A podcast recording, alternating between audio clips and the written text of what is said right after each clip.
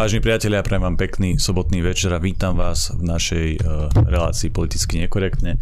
Dnes je tu so mnou ako technická podpora David Pavlík. Zdravíme vážení, sme radi, že ste tu znovu s nami. Určite dostanete priestor, takže už teraz píšte maily, nech má Jano Kopec nejako včera, kedy nedostal proste historicky, že nulu, mm. žiaden e-mail, tak dúfam, že sa to nestane, že sa nebudete byť potom na tých linkách, ale že fakt to tam budete písať. Je tu dnes s nami náš pravidelný host, poslanec Národnej rady Slovenskej republiky Milan Mazurek. Všetkým našim divákom prajem pekný večer a samozrejme teším sa na našu spoločnú reláciu. Dobre, klasická otázka, absolútne, čo ste robili, čo ste videli, čo ste zažili, myslím, že všetci teraz mali eh, spoločný program, ale každý to možno vnímal vlastnými očami, každý to možno vnímal inak. Môžeš začať, David. No a na, mm, teda ráno som mal dosť, dosť roboty vo Veľkej Lomnici, kde sme natáčali, ešte, ešte zo včerajška vlastne sme dotáčali a potom sme sa presunuli všetci do Detvina na ten snem, kde som mal zase točenie a teraz večer som tu a ideme vysielať, čiže dosť nabitý program. Takže v tej Lomnici je tam toho tak veľa, že si to podstate Áno, nedali, nedali sme na tvoje včerajšie tipy, hmm. ale, ale aj tak to bude fajn. Podľa mňa absolútne veľká chyba. Dobre, a čo v tej detve si teda robil? Ako, čo tam bol za akcia? No porozprávať ty, lebo ja som na celej nebol, takže môžeš program odprezentovať ty, ale ja som urobil nejaké pekné nadblískané zábery zase republike, vieš. Okrem, okrem, pracovn, okrem pracovnej časti, teda snemu a tak ďalej, musím povedať, že tam bola veľmi pekná rodina akcia, ktorú organizoval Miro Suja. Mne to veľmi páčilo, ten eh, priamy kontakt s ľuďmi, kopec z vás som tam stretol, týmto vás všetkých pozdravujem a ďakujem za milé slova podpory. Veľmi si to cením a som rád, že sledujete Kultúrblog a som aj fakt vďačný Mirovi Sujovi, že to robí na svojom, vo svojom areáli niečo také, vlastne nejaké takéto rodinné akcie pre ľudí, je to, je to podľa mňa dobré, super a ja som bol veľmi spokojný či už s občerstvením, ale aj celkovo s tou organizáciou a programom. Vystupoval tam Miňo, na, tých na to sa oplatí ísť. na to sa fakt oplatí ísť. Dobre, skúsať mi teraz tí svoje dojmy aj z toho vystúpenia. Ako bol to náročný deň, lebo Janko nešoféroval, šoféroval som ja a nie je to do tej detvy nejaká výhra po všetkých tých serpentínach. No. Ale zase na druhej strane tá akcia bola naozaj výborná. Na jednej strane sme mali výročný republikový snem, ktorý v podstate zo stanov vyplýva raz ročne, zhodnotili sme tam aktuálnu činnosť hnutia, debatovali o nejakých ďalších stratégiách, prijali nejaké formálne náležitosti, ktoré sú potrebné každý rok schváliť v rámci organizácie aktivitov mm. hnutia. Ono sa to nezdá, ale nakoniec tých vecí je veľmi veľa účtovné závierky, spôsoby účtovania a rôznych kopec ďalších vecí, ktoré sme potom preberali ešte aj ďalej na predsedníctve hnutia, riešili sme komunálne voľby, možné koalície, kandidátov, podpory a tak ďalej. Jednoducho tých povinností je neúrekom. No a teda po republikovom sne predsedníctve ešte bol krajský snem Banskej Bystrice, teda Bansko-Bystrickej krajskej organizácie nášho hnutia, pod ktorý patrí aj okres Detva, v ktorom sa to konalo a tam sa prijalo 72 nových členov hnutia, čo je veľmi zaujímavé, vzhľadom na to, že týždeň predtým sa v Žilinskom kraji zase prijalo 100 nových členov hnutia, čiže hnutie sa vo veľkom rozrastá, ja mám z toho obrovskú radosť. A ako si spomínal, obrovskú radosť mám aj z toho, aké fantastické posedenie, občerstvenie nám pripravil Miro Suja spolu s členmi, ktorí sa aktívne podujali na organizáciu tohto podujatia v Mirovom areáli. Naozaj to bolo úplne fantastické, program bol skvelý pre deti, rodiny, členovia nášho hnutia, bolo tam ob obrovské množstvo ľudí. Naozaj som mal z toho výborný pocit a tiež sa musím priznať, že ten pobyt na slnku, pár porcií gulášu, obrovské množstvo rozhovorov, nejaké tie prejavy verejne, potom na tom sneme a dalo to trochu zabrať, už keď sme išli cez toho naspäť, už som reálne zaspával v tom aute, Janka tiež ešte trochu opálilo, aj teraz sa cítim taký trochu unavenejší, ale musím zase povedať, okrem toho, že ďakujem samozrejme všetkým našim členom za to, ako sa fantasticky hnutie rozrastá, za to, ako sme, aká sme skvelá partia, ako sa tam človek naozaj cíti medzi tými ľuto ľuďmi skvelé a bolo nám v podstate ľúto, že sme museli odísť, ďalej by sme tam sedeli a debatovali, užívali si tie spoločné chvíle, ale predsa len tá relácia v Kultúrblogu to nemôžeme vynechať. Moje to... slova, absolútne, veď sú vás tu tisíce, takže my sme vám stále verní, snažíme sa naozaj e, každú sobotu, hoci e, ja si viem tú sobotu predstaviť aj inak, ale treba, naozaj treba robiť to, čo robíme, pretože no. vlastne však Vieš, iná, Čiže iná možnosť tu ani není sme... a hlavne musíme to robiť ešte, kým sa dá mine, lebo vieš, blokujú nás prakticky neustále, zrušili nám XY stránok, ja vlastne stávam každé ráno pred šiestou, že vlastne mňa, aby, aby ma nezabudila razia na ale že ja budem vlastne ten, kto ich privíta normálne, vieš, už oblečený. Najlepšie nespať doma aby, aby ma nezobrali v trenkách niekde ono, do vyšetrovacej väzby, chápeš. Čiže to, to sú naše boje. Hey, hey. Uh, ide o to teda naozaj, že my sme v podstate sa dobrovoľne pripravili bavili o príjemné chvíle v okruhu priateľov a veľmi dobrých ľudí. vo fantastickej atmosfére, ale povedali sme si naozaj povinnosť je povinnosť. E, na zábavu bude čas e, potom, keď e, Slovensko dáme dokopy. Veríme tomu, že sa nám to podarí. Čiže prišli sme tu, sadli do auta, opustili sme tých ľudí, rozlúčili sme sa, išli sme do vysielania, aj vrátane Dávida, čo je naozaj dobré.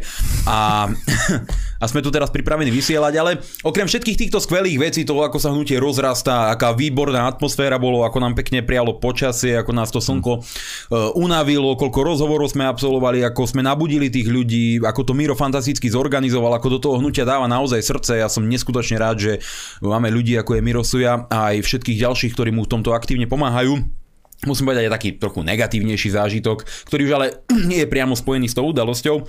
Len ak už sme prišli tu a ja už som bol pred 7 a čakali sme na túto reláciu, tak hovorím, už som tak tu zaspával, pil kávu, naozaj mi to slnko dalo dole a otvoril som si Facebook a pozriem sa, čo tam je. Bol tam e, stránka Milana Uhríka a pozeral som si komentáre k jednej fotografii, ktorú sme zverejnili z tohto podujatia, kde sme viacero ľudí, na stole je pár koláčov a niekoľko rezňov.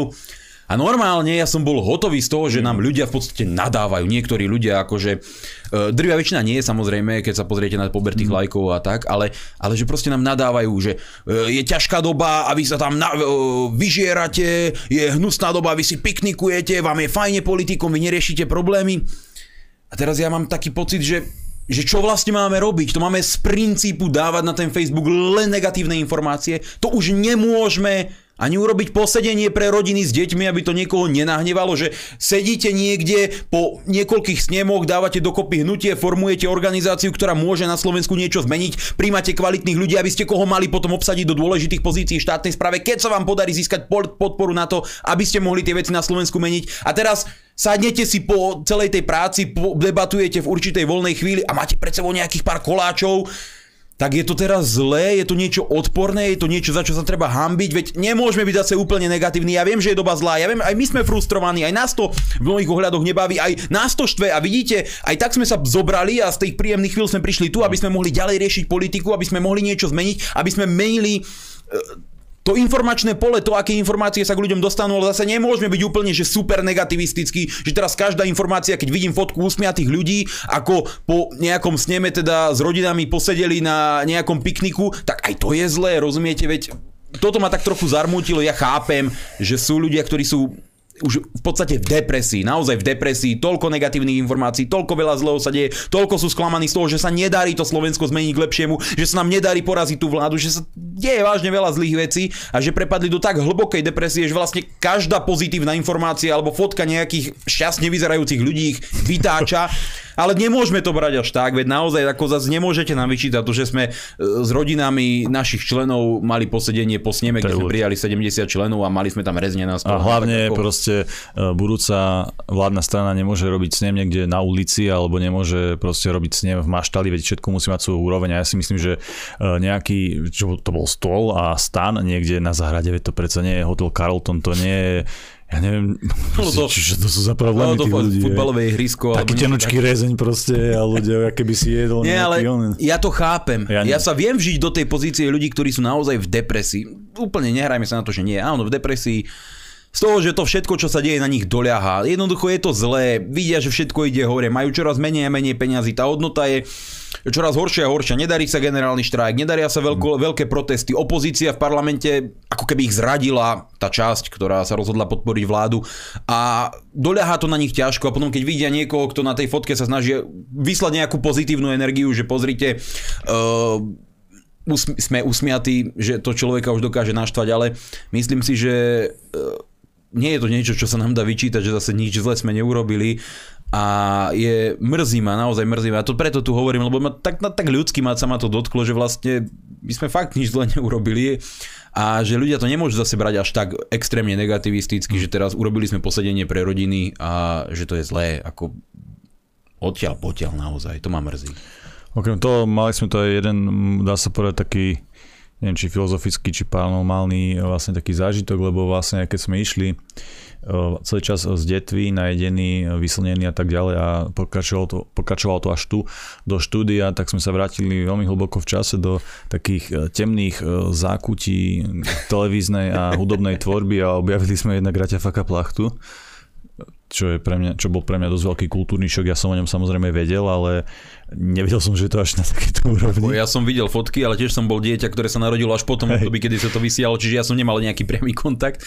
Ale ešte som... povedz svoj názor. to sa nedá opísať proste, že toto reálne bolo v rámci detskej show. Ja, to, ja chápem, že tie deti boli vtedy iné, aj tá televízia samozrejme, tá úroveň bola úplne iná, ale uh, je to moc, je to proste moc a neviem, neviem ako jak to komentovať a aj to, že som bol prejedený, fakt slnko na hlavu z det vidíš tými serpentínami a počuješ tam to hraťa fakt, hraťa fakt Nie, ja som to mal tak, že ja som sa ráno zobudil niekedy pred, uh, pred 6 hodinou a robil som si kávu ráno a tak som si zapol telefón YouTube a vybehol na mňa nejaký youtuber, ktorý ako angličan alebo američan, neviem, a rozoberal tam, že objavil Raťa Faka plachtu a že ho vysvetloval tam, že, že, že táto strašidelná e, bytosť bol vlastne hviezda detského kanála a detských show vlastne za obdobia socializmu. Tak ma to zaujalo, že vlastne hodnotenie človeka z úplne iného časového obdobia, z obdobia, kedy som ani ja nežil, e, teda zo súčasného časového obdobia, z úplne iného kultúrneho kultúrneho prostredia, vzhľadom na to všetko, čo tu bolo.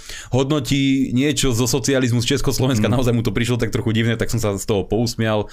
Jankovi som to spomenul a Janka to inšpirovalo k vytvoreniu nejakého obrázka na Veroniku Remišovu, čo celkom dáva zmysel, že keď si pozriete... Čo sa hodí k sebe. Jasne. Áno, keď si vypočujete to, čo Veronika dokáže narozprávať v reláciách, naozaj máte také tie tendencie. A ďalší zaujímavý objav, teda pre mňa objav je kapela Popičný stav, to je naozaj Aha. kultúrny zážitok, je to pre Oské žmarku. Takže to sú, ide točiť teraz klip. Hej, to, sú leg- to sú legendy, ktoré ožili proste, ktoré sa tu vrátili niekde z toho, z toho dávnoveku a prišli až tu, takže to sú všetko pre mňa dnes veľmi zaujímavé objavy a budem som tomu ešte určite Začneš chápať, že punk uh, nikdy neumiera. Hej. Nie, proste takto, fakt to je, jak si povedal. Dobre, rovno si môžeme dať nejakú bilanciu, takú veľmi krátku či už pozitívnu alebo negatívnu hľadom hnutia republiky, lebo je tu už rok aj niečo, teraz bol v podstate druhý snem, tak skúsať aj nejaké hodnotenie po tom, čo si dnes vlastne tam eh, videl na tom sneme, tam boli nejaké úvahy spomenuté a skús tú bilanciu nejak zhrnúť aj pre divákov blogu, aby videli, ako to s tou republikou vlastne za ten rok je. Zhrnúť, dá sa to vnímať aj pozitívne, aj negatívne. Z toho celospoločenského hľadiska určite eh, viac menej prevláda negatívny názor na to, že spoločnosť sa neuberá dobrým smerom. Na tom sa asi hm. zhodneme hmm. ako eh, či už tu v štúdiu alebo diváci Kultúrblogu, lebo to je jeden z dôvodov, prečo ten Kultúrblog pozerajú, lebo chcú informácie, ktoré nepochádzajú z toho spektra Markíz a Jojiek, kde im hovoria, ak je všetko úplne úžasné a tá liberálna e, úžasná budúcnosť prichádzajúca zo západu nás všetkých zachráni. Čiže či už z tej politickej línie, z toho, ako sa vyvíja dianie v Národnej rade vo vláde, ako sa mení spoločnosť a formuje tými príjmanými rozhodnutiami z pozície vlády, sú ľudia určite sklamaní a e, naozaj je to aj tá depresia, o ktorej som hovoril predtým. O tom, o tom nie je pochyb. My všetci sme sklamaní z toho, čo sa v slovenskej politike deje a kam sa uberá Slovenská republika a aj nás to motivuje k tomu, aby sme to niečo, aby sme niečo s týmto robili. No a potom je tu tá druhá línia toho uvažovania a to je existencia hnutia republika ako takého. Teda, že existuje niečo cez rok, že je to projekt, ktorý vychádza z predovšetkým nadšenia, odhodlania, zápalu ľudí, za ktorými nestoja oligarchovia, nestoja finančné skupiny, nemáme milióny na nejakých účtoch, ktoré by sme vedeli používať na propagáciu, na zaplatenie kvalitných ľudí, ktorí by pre nás plnohodnotne pracovali. Naozaj je to len na tej práci tých dobrovoľníkov plus tých poslancov Národnej rady, toho, čo sa skladáme, toho, ako dokážeme tie zdroje sami nejakým spôsobom dávať dokopy.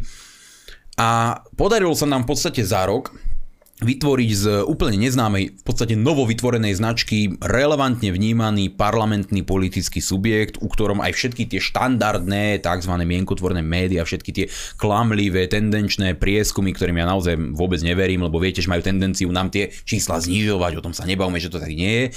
Ešte aj všetky tieto dlhodobo priznávajú hnutie republika ako normálny legitimný parlamentný subjekt, partnera do diskusie a tak ďalej.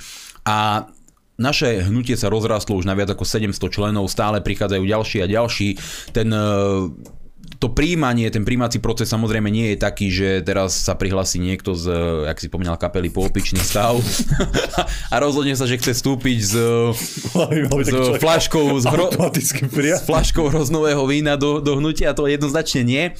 Čiže máme obrovskú radosť aj z toho, že sa príjmajú naozaj obrovské množstva kvalitných, zapálených ľudí, ľudí všetkých vekových kategórií, oboch, lebo dve sú iba, oboch pohlaví a e, rôznych spoločenských skupín, či už ide ľudí, ktorí sú manuálne pracujúci, učiteľov, lekárov, podnikateľov. Jednoducho dávajú sa dokopy v tom hnutí a každý nám namiesto toho, aby sa nejak rozdieloval do nejakých tých záujmových skupín, tak v tom hnutí republika hľada tú cestu, ako spoločne zjednotiť tie požiadavky, námety, tie ciele nás všetkých, to, čo nás spája, namiesto toho, aby to, čo nás rozdielovalo, a pretaviť to v nejaké konkrétne aktivity a činy v podobe toho, že ponúkneme občanom Slovenskej republiky naozaj hnutie, za ktoré sa nebudú musieť hambiť, hnutie, ktoré bude profesionálne, hnutie, ktorému budú môcť dôverovať a predovšetkým hnutie, ktoré reálne splní to, čo si predsa vzalo. To znamená, že to nebudú len pláne politické sľuby, ale že tí konkrétni volení zástupcovia, členovia tých vedúcich orgánov a celá členská základňa toho hnutia robí všetko preto, aby sa tie veci reálne podarili splniť. A nikdy nemôžete ľuďom povedať, áno,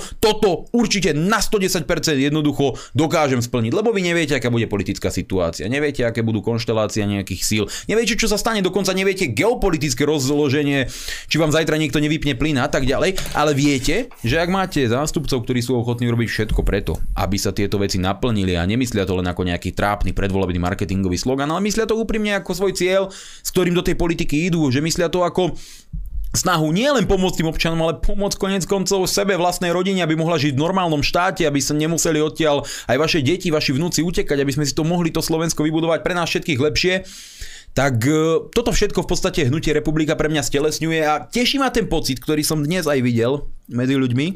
A to je to, že tí ľudia vnímajú, že hnutie nie je nejaká úzka skupina vedúcich predstaviteľov v nejakom predsedníctve a potom nejaká členská základňa. Ale že každý jeden z tých ľudí je členom toho hnutia, každý jeden z tých ľudí je časťou, súčasťou toho hnutia a každý z tých ľudí má možnosť formovať budúcnosť toho hnutia, ani priložiť ruku k dielu a cítiť ten pocit, že je súčasťou toho kolektívu. A to je naozaj to pekné, a na tomto chceme ďalej všetky tieto aktivity stavať. Čiže v tomto ohľade, v ohľade budovania tejto našej štruktúry som nesmierne rád, čo sa nám všetko podarilo, ale na druhej strane to vnímam len ako určitý krôčik v dlhom schodisku, ktoré musíme naďalej hm. kráčať a kráčať, aby sme dosiahli tie v úvodzovkách vysnené ciele, ciele, ktoré podľa môjho názoru spájajú Slovákov, ktorí si prajú žiť v normálnejšom, lepšom štáte a spájajú aj ľudí, ktorí dnes napríklad nevnímajú hnutie republika ako tú správnu alternatívu a to len preto, že podľa mňa nemajú dostatok informácií a snáď, keď sa ku ním tie informácie dostanú, pochopia, že práve to je to hnutie, s ktorým môžeme e, Slovensko pohnúť lepším smerom. Čiže Pohli sme sa určite výrazne vpred. Urobili sme za rok taký skok, ktorý sa podľa môjho názoru zatiaľ asi nedopodaril žiadnej politickej strane na Slovensku. Neviem, hm.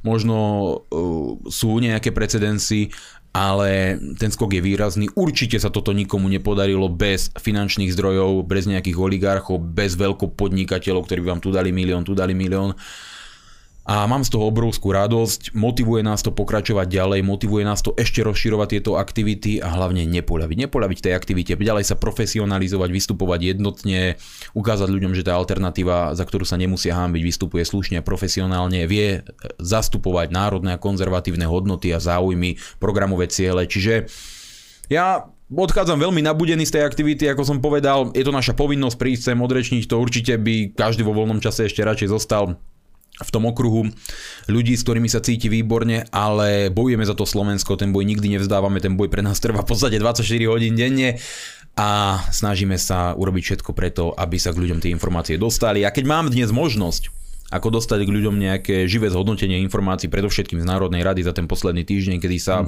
lámal chlieb, nazvime to tak, tak tú možnosť využijem a chcem, aby ľudia vnímali aj ten môj názor, ten môj pohľad na to, čo sa dialo, lebo som presvedčený o tom, že mnoho našich voličov, voličov aj iných, e, nedávno som ich ešte vnímal ako opozičných strán, e, to bude zaujímať.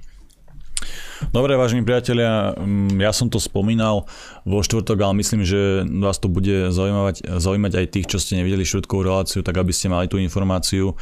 Prišla nám predžalobná výzva mne osobne a aj takisto kultúrblogu od pána docenta Petra e, Sabaku že máme vymazať nejaké, e, nejaké relácie, dal tam nejaké tri datumy a napísal tam len, že ide o nejaké nepravdivé informácie, ktoré mu ubližujú alebo ktoré sa mu nepáčia. Teraz neviem presne, ako, ako to znelo. Mám to tu, všetko na papieri. A to, to je v podstate všetko. Čiže krátky, krátky nejaký, e, krátka nejaká výzva na pol strany, ktorá je príliš všeobecná, bez nejakých konkrétnych e, tvrdení, bez poukázania na nejaké konkrétne tie údajné nepravdivé informácie, proste nič, len nejaká všeobecná výzva, ktorú ja ale musím odmietnúť. Ja nemôžem reagovať na niečo také, nemôžem proste tie relácie vymazať, keď tá výzva je adresovaná, ako je adresovaná, keď je takto napísaná. E, bohužiaľ, nemôžem, nemôžem s tým nič robiť. A ja si myslím, že keby to Petr Sabaka myslel vážne, tak aj by tú predžalobnú výzvu napísal úplne inak. Tam sa dajú robiť veľa kompromisov, vystrihnúť sa, vystrihnúť relácie, proste vystrihnúť nejaké údajne sporné časti, ale keď to napíše takto, tak proste to môže ísť akurát tak do koša. Ale čo je ešte dôležitejšie, vážení priatelia, ja vám chcem iba upriamiť vašu pozornosť na to, že e, som ja vyšetrovaný NAKO, je vyšetrovaná NAKO aj Kultúrblok, teraz som dokonca aj žalovaný, takže vidíte, že to robíme asi veľmi, veľmi dobre a veľmi zaujímavým spôsobom. Ale hlavne vám chcem povedať, že keby uh, sme necítili nejakú vašu podporu, alebo keby sme teraz nečítali tie vaše podporné komentáre, alebo dnes, čo som zažil, tú interakciu pozitívnu s vami, tak by sme sa tu už na to dávno mohli vykašľať, pretože nám, neviem, či nám to stojí za to proste sa naťahovať s nejakým docentom Sabakom, či riešiť nejakú nákup, proste, či ich čakať vždy o 6 ráno, ale keď vidíme naozaj, že tá vaša Eh, odozva je pozitívna, keď vidíme, že nám držíte palce, že nás podporujete, že nám posielate príspevky, že kupujete naše knihy či oblečenie, tak je to fakt úžasné a vieme, že v tom nie sme sami, že v tom nie som ja s Davidom, možno občas aj s Miňom, ale že sú nás v podstate tisíce a takto sme podľa mňa ako dosť silní. Inak toto je dobrá úvaha, keď sa nad tým zamyslíš, veď kto už dnes nie je obvinený? Hmm. Veď to už je tak úbohé, čo táto vláda predvádza, veď oni už poobviňovali všetkých alternatívne médiá, opozičných politikov, už mali každého dajú obvinenie nejaké. Ja som už mal dva obvinenia za toto volebné obdobie, obidva museli zrušiť, lebo boli nezákonné, ale viete, či zajtra nepríde nejaké ďalšie? Máte informácie, že vás hľadajú policajti v parlamente?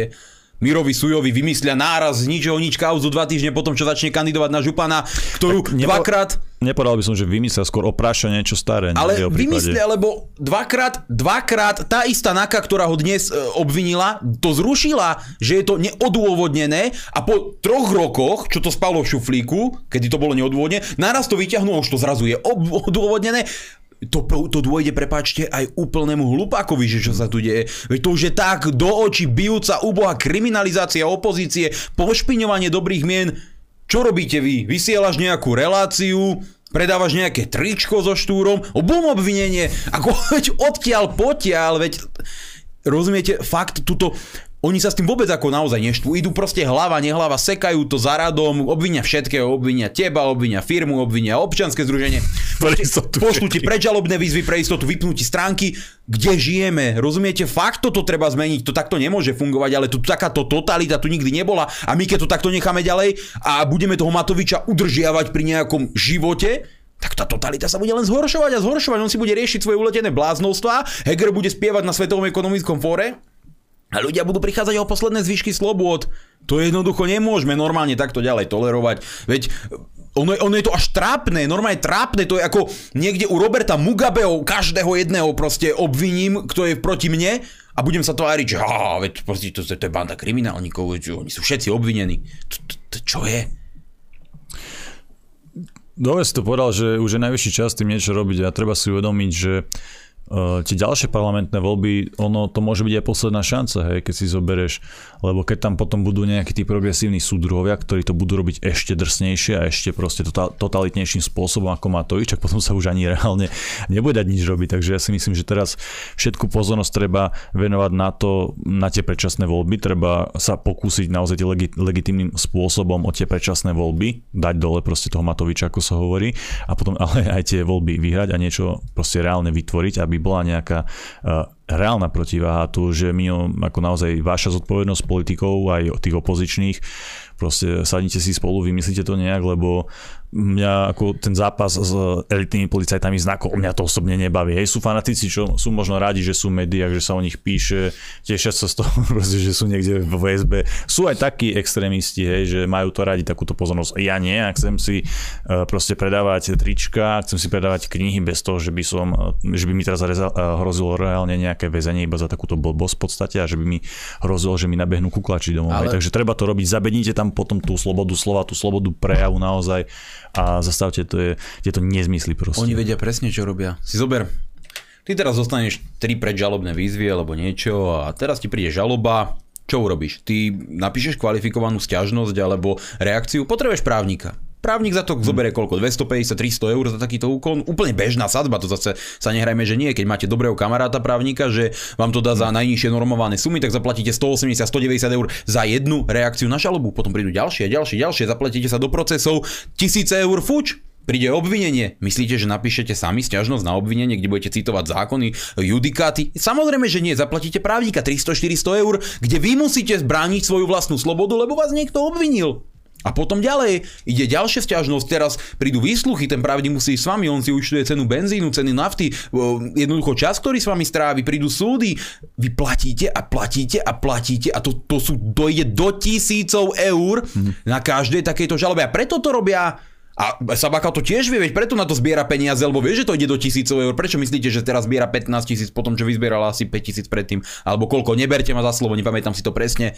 Lebo vie, že to stojí tisíce eur. To sú strašné pálky a oni týmto človeka chcú úplne uťahať. Ja už som za tých právnikov zaplatil za ten môj život také tisíce eur a, a stále to ide ďalej a ďalej fakt, ja, ja si nerobím vôbec srandu, človeka to totálne finančne zrujnuje. A to nehovoríme o poslancovi Národnej rady, ale o bežných ľuďoch, preto idú po takom, ako je Janko, preto idú po kultúrblogu. Všetky tie veci vy sa stále musíte brániť. Obvinia osobu, zaplatíte právnika, musíte sa brániť, potom sa to vlečie ďalej a ďalej, potom vám obvinia občianske združenie, zase musíte platiť toho právnika, aby vám napísal tú stiažnosť to sú obrovské sumy, ktorými oni človeka chcú úplne zničiť a zrujnovať a donútiť ho, aby to vzdal. Oni ho chcú de facto ešte vopred, predtým, než ho odsúdia za nejaký nezmysel, finančne zrujnovať a zničiť. A všetci vidíte, aká je ťažká doba. To sú normálne, otvorené politické prenasledovanie. To musí skončiť. Preto, ako hovoríš, tie predčasné voľby sú základ. Veď my sa musíme tomu postaviť. Si zoberte, ja si pamätám, keď som sedel na Európskom výbore a debatoval som s pánom Ševčovičom, ctihodným to eurokomisárom zo Slovenska, ako chodiaca hamba z môjho pohľadu. A teraz pýtal som sa ho, lebo viete, najprv zriadili tú Európsku prokuratúru a najprv to bolo, že ona bude stíhať len korupčné trestné činy súvisiace s rozkradaním eurofondu. Šľachetný úmysel, neveď predsa, keď je nejaká skorumpovaná vláda v nejakom štáte, ona nebude vyšetrovať sama seba, keď rozkrada eurofondy, tak potrebujeme Európsku prokuratúru a ten bude obžalovávať na nejakom Európskom súde, veď e, super. To, že ide o federalizáciu, to je samozrejme niečo iné. No len teraz e, oni už navrhujú úplne otvorene zákaz kritiky LGBT skupín, to je čo? To nikto nedefinoval, to sú umelé vymyslené menšiny. Potom e, jednoducho zákaz kritiky, nejaké, zákaz nejakého rasizmu, šírenia nenávisti. To je, to je tak nádherné, šírite nenávisť. Napríklad kritizujete, že do Talianska priplávalo loďou 5000 hmm. imigrantov, no tak vy šírite nenávisť a európsky prokurátor vás bude žalovať. A tieto veci tu otvorene sú ako hrozba a čo skôr nás čakajú. A potom sa pýtate, keď tu bude vláda nejakých progresívnych súdruhov, ako hovoríš, akceptujú takúto legislatívu, zavedujú do praxe, budú Slovensko brániť pred tým, aby vás stíhali ľudia. A ja vám garantujem to, my tu máme špecializovaný trestný súd, hej, úplných, z môjho pohľadu, mnohých sadistických sudcov, ktorí sa neštíte vôbec ničoho, zrujnujú vám život, politicky vás budú prenasledovať, robia vám všetko možné len, aby vás zničili. Ale predstavte si, keď sa pozriete, čo sa deje v Európskom parlamente, keď sa pozriete, akí ľudia sú zamestnaní v tých európskych štruktúrach, čo si myslíte, kto tam je? To je to isté, čo máte tu, ale na piatu, na šiestu. Na druhu by bolo málo. To je taká mocnina tých zlých vlastností a tej nenávisti, že tam je ten hodnotový rebríček posunutý, ale že úplne doľava o 100 kilometrov. A keď takýmto ľuďom padnete do rúk v rámci Európskej prokuratúry, to ste skončili úplne.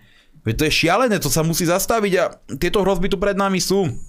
Preto my aktívne bojujeme na jednej strane za pad tejto vlády a predčasné voľby a na druhej strane za to, aby sme ľuďom aj ponúkli tú alternatívu. Aj toho sa týka práve tých dnešných snemov. Čiže že... môžeme to zhrnúť tak, že ti priority sú v podstate dve. Pad tejto vlády, respektíve aspoň pokúsiť sa o ten, o ten pad vlády a druhá priorita je zostaviť novú vládu, ktorá by e, to vrátila do tej, do tej príčetnej roviny. No ale na tú novú vládu ty potrebuješ kvalitný tým ľudí, nie len zo pár ministrov, ty potrebuješ štátnych tajomníkov, ty potrebuješ zamestnancov jednotlivých sekcií na ministerstvách, ty potrebuješ ľudí, ktorým môžeš veriť, ktorí sú ideovo tvoji a ktorí naozaj budú presadzovať tie hodnoty, s ktorými do tej politiky ideš. Ty sa nemôžeš spoľahnúť teraz, ja nehovorím teraz, že vymeníš upratovačku alebo nejakú, uh, nejakého konkrétneho zamestnania, nejakého referenta alebo niečo ale hovoríme tu o konkrétnych veciach, kde chceš presadzovať tie svoje politické ciele, programové ciele a nemôžeš rátať s niekým, kto je člen progresívneho Slovenska alebo niekým, kto tu teraz presadzoval nejakú LGBT komisiu rovnosti. Skrátka, nebudeš pracovať s takýmto človekom, mm. potrebuješ normálneho človeka, ktorý to má v hlave v poriadku. Nebudeš pracovať s človekom, ktorý vyrobí na ministerstve zdravotníctva usmernenie, kde hovorí, že uh, muž môže mať ženský pohlavný orgán alebo že žena, či teda muž môže rodiť podľa ich, alebo byť, ja neviem čo žena môže mať e, mužský pohľavný orgán, veď toto normálny človek neurobi a s takýmito ľuďmi nemôžeš pracovať. Potrebuješ ten tým ľudí, potrebuješ zodpovedných ľudí aj do regionálnej správy, potrebuješ ľudí na okresné úrady, aby ten štát fungoval. A na to treba budovať to hnutie. Ty nemôžeš prísť z SROčku ako má Matovič, štyria členovia, no a teraz, hm, čo bude? No neviem, čo bude. Preto budujeme to hnutie. Vyžaduje si to obrovské množstvo úsilia. Viete dobre, tí, ktorí sa tomu venujete, že medziludské kontakty, práca s ľuďmi, tie obrovské množstvo rozhovorov a tie ďalej veci, človeka to vyčerpáva, dáva to zobrať, venujete tomu proste obrovské množstvo času, keď vám nepípa telefón, tak akurát s niekým rozprávate.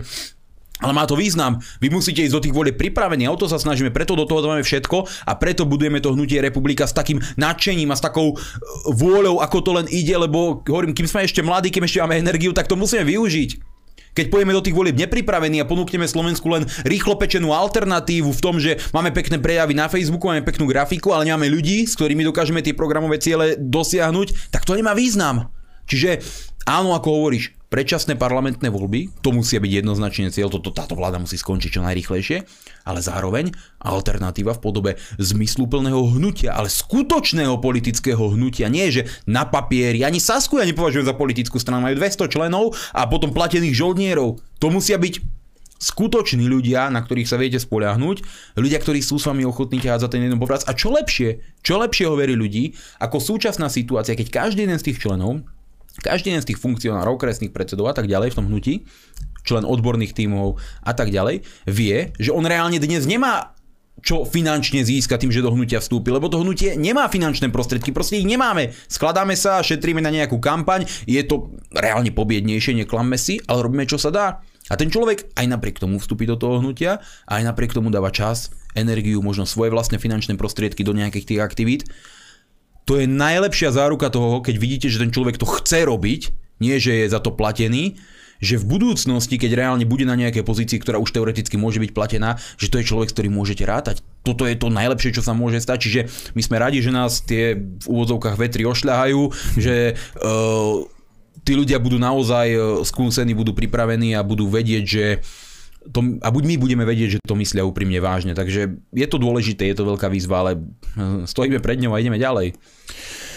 Dobre, David, ja ťa poprosím, daj tam nejakú prestávku. Dobre, vážení priatelia, vítam vás späť po prestávke v našej uh, relácii uh, politicky nekorektne. Tu som no David, samozrejme aj Miňo.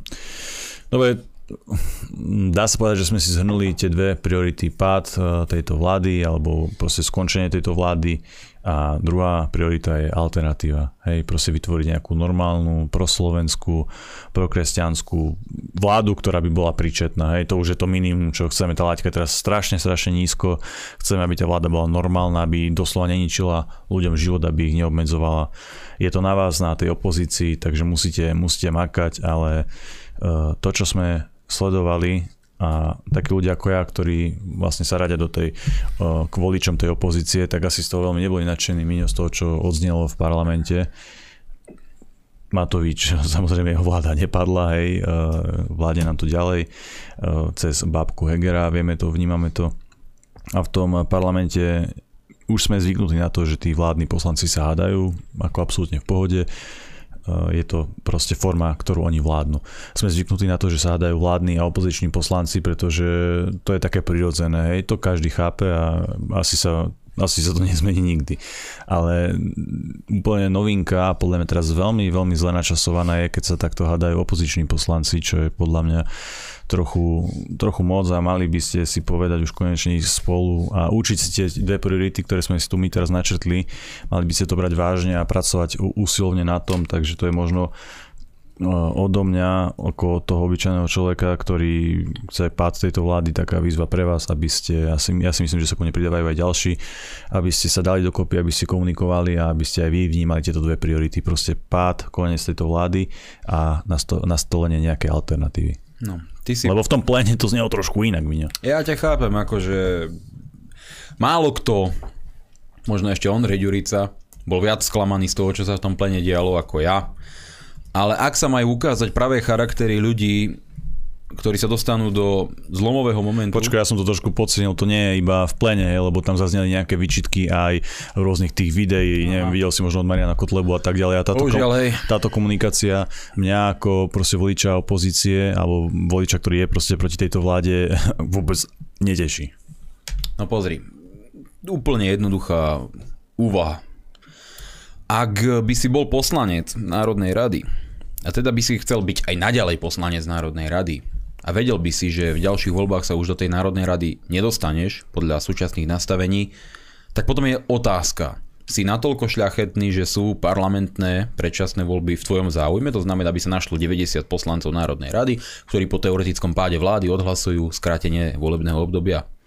To je otázka úplne jednoduchá. Máš tú tendenciu, náš, nájde sa v tebe proste tá vôľa odhlasovať sám sebe skrátenie mandátu, alebo by si chcel, aby ten mandát trval celé tie dva roky. To je otázka, ktorú si musí zodpovedať každý jeden z tých poslancov a možno činmi, ktoré ukáže, ktoré urobí, ukáže tým ostatným, či to chce alebo nechce. Nikdy nič nie je 100%, ani pád vlády, ako som to hovoril v minulej relácii, ale sú momenty, kedy vidíte, že je k tomu povedzme, že blízko, že tá nádej, tá možnosť je naozaj veľká. Keď sa bavíme o tom eh, rokovaní v Národnej rade o tom priebehu tej schôdze, toho, ako si tí vládni poslanci išli po krku, tak ja sa priznám, že za tieto dva roky to nikdy nebolo tak drsné ako teraz. Tá prestrelka medzi Saskou a mm, Kolárovcami a ešte eh, Oľano tá bola veľmi drsná. Oni si tam išli po krku, tá nedavy sa dala krájať. Matovič to nehral. Ten bol normálne psychicky rozladený, išiel po nich tvrdo ako besný pes a mnohokrát bol bolo vidieť, že je dosť namotivovaný a podporený tým, že si našiel svojich e, súputníkov, kolegov medzi opozičnými poslancami, ktorí mu vyjadrili podporu pre jeho návrh a tým pádom e, sa cítil taký istejší a s väčšou efektivitou tej Saske nadával, lebo, lebo vedel, že môže, že môže. No a tak potom samozrejme nadával aj ostatným opozičným stranám, ktoré sa rozhodli, že ten jeho návrh nie je dobrý. A môjim cieľom v tejto relácii určite nebude zase vysvetľovať, prečo ten návrh nie je dobrý. Bolo obrovské množstvo tlačových konferencií našich, ostatných opozičných strán. Minulo sme to riešili. Riešili sme to tú celú minulú reláciu, vysvetľovali sme do detailu, čo všetko ten návrh obsahuje, prečo je zlý, točili sme o tom videa. Každý, kto si chce nájsť tieto informácie, si ich nájde. Chápe, že toto skrátka nie je pomôcť ľuďom. No a teda, ako sa k tomu má opozícia postaviť? Boli sme teda pred takým stavom, že Igorovi Matovičovi by v krátkom slede udalosti neprešiel už druhý zásadný návrh. Prvý sa týkal jeho zlomového politického programu zavrieť Fica. Je úplne jedno za čo, proste ho zavrieť. Nevyšlo mu to. Druhý bod bol teraz, ktorý si on postavil pred seba, mm, pomôcť v úvozovkách rodinám. Samozrejme ten návrh to neobsahoval, ale dobre. Obsahoval paškvil rôznych kompilácií od čoho. A on si teda povedal, že do toho vsadí všetko. Že ide úplne na istotu, že je mu úplne jedno, čo o ňom médiá napíšu, spojí sa s hocikým, len aby to presadil. A ja som presvedčený, a boli na to hlasy aj z koalície, aj z tej časti koalície, ktorá to podporovala hlasovaním, aj z tej, ktorá bola proti, to znamená v tej Saske, že Matovič je tak psychicky rozladený, že keď mu už druhá vec po sebe neprejde a pochopí, že on už nemá politickú podporu na to, aby prakticky čokoľvek presadil, že pre ňo prestane dávať zmysel ďalej ako minister, ako vládny politik existovať, že to skrátka pováli, rozbije to na kusy, spustí sa kamikaze proces. To sme mali informácie priamo z vnútra tej koalície. A vieme, že Saska, ako sme si hovorili minule, sa chce tejto vlády nechať vyštvať. No a teraz je na opozícii. Stojí nám za to podporiť tento jeho paškvil, aby mu dobila tie baterky, udržala ho pri síle, ukázala mu, že má v parlamente tú politickú podporu s vedomím toho, že tej Saske sa neoplatí z tej vlády odísť, lebo ich to môže politicky poškodiť. Alebo nám stojí za to položiť toho Matoviča, urobiť všetko preto, aby mu ten jeho výsmešný návrh neprešiel a zabezpečiť tak to, aby sa tá najtemnejšia stránka povahy Igora Matoviča aktivovala a možno s veľkou pravdepodobnosťou, hovorím, nikdy to nie je 100%, by to viedlo k teoretickému pádu vlády. Predčasné parlamentné voľby sú nadstavba, samozrejme je potrebné schváliť skratenie e, volebného obdobia, hneď sa objavia názory, ale to je v rozpore s ústavou, lebo ústavný súd tak rozhodol, to je už teraz úplne irrelevantné, keďže je tu prijatý zákon, ktorý definuje, že ústavný súd nemá čo posudzovať súlad ústavných zákonov s ústavou, čiže keby sa 90 poslancov Národnej rady uzneslo na tom, že áno, skracujeme volebné obdobie, tak sa skrátka skracuje a basta. Určite aj keby sa nenašlo tých 90 poslancov. Je ale lepšie, ak by sme mali vládu v demisii, ktorej už cez parlament neprejde nič. Napríklad teraz ten mediálny zákon, ktorý pripravujú, že idú tvrdo proti alternatívnych médiám a, a dávajú ich pod nejaký národný regulátor. Neprešli by im ďalšie šialené mm. zákony, zákonom publikáciách, kde reálne idú po krku proste aj internetovým alternatívnym médiám skutočne. Neprešli by im strašné novely trestného zákona, na ktorých aktuálne pracuje Maria Kolíková a podobné veci, ktoré môžu pre ľudí znamenať ďalšie oklieštenie slobod, lebo vláda v demisii bez podpory parlamentu úplne rozbita na kusy rozhádaná by bola stále lepšie ako táto vláda, ktorá si schváluje jeden šialený návrh za druhým a postupne oberá tých občanov o ďalšiu a ďalšiu slobodu. Čiže za všetkých okolností by to bola pre Slovensko len a len výhra, keby ten Matovič aktivoval tie svoje temné stránky a ľuďom by sa aj tak e, reálne nič nevzalo, lebo on im reálne aj tak nič nedal. Takže povedali sme si tieto veci úplne zrejme. No a viete dobre, ako som ja k tomu vystupoval, mnohí diváci možno videli tie moje vystúpenia, videá, áno, to posledné bolo veľmi emotívne. Poviem vám ale pravdu, e, bolo to vystúpenie veľmi emotívne a aktívne, pretože predo mnou vystupoval Martin Belusky, ktorý ma strašným spôsobom dourážal, zaklamal tam neskutočné veci prekrútil niektoré veci z nášho osobného rozhovoru a na to bola plejada faktických poznámok od Tarabovcov, Kotlebovcov, eh, Matovičových poslancov a tí mi hrozne nadávali taktiež, ako, nie že ma to, sa ma to nejak dotklo, ale považoval som to za iracionálne z ich strany, lebo v skutočnosti, viete, oni sa nehnevali na mňa. Oni boli frustrovaní zo skutočnosti, že nech dajú akékoľvek video, akýkoľvek status, nech si prečítajú akúkoľvek diskusiu, tak ich vlastní voliči, ich sledovateľia im proste nadávajú lebo to nechcú. Nechcú, aby ten Matovičov návrh podporili. A oni sa rozhodli, že budú robiť politiku tak, že pôjdu do príkrého rozporu s tým, čo si želajú ich voliči. Ako novátorská stratégia, povedzme si. Zatiaľ ju veľa ľudí neuplatňovalo, ale oni sa rozhodli, že to takto robiť budú. No a tá frustrácia vyplynula do takej podoby, že vlastne ten, kto na nich prstom ukázal, ten, kto ich na nich apeloval, nie tým, že budem ťa urážať, Martin, ty si taká a taká kreatúra, Tomáško, ty si taký a taký. Nie, ale proste chlapi, prečo to robíte? Nerozumiem vám, prečo to chcete podporiť. A takýmto štýlom som na nich apeloval práve preto, aby som vytvoril tlak tých voličov na nich, aby to nepodporili. Lebo ja som chcel robiť všetko preto, aby to neprešlo. Naozaj mal som tú misiu a oni sa teda rozhodli si tú svoju frustráciu vybiť samozrejme na mne. Ja to poviem na rovinu. Kto si vypočuje ich faktické poznámky, musí byť zhnusený. Naozaj je to veľmi smutné, keď opozícia takto na seba útočí. Ja som im potom tie osobné útoky ne, ne, ne, Neopetoval. Neopetoval, nenadával som im do zradcov, agentov, zapredancov, kravaťákov a neviem čo všetkého. Ako bolo to veľmi, veľmi, veľmi podúroveň.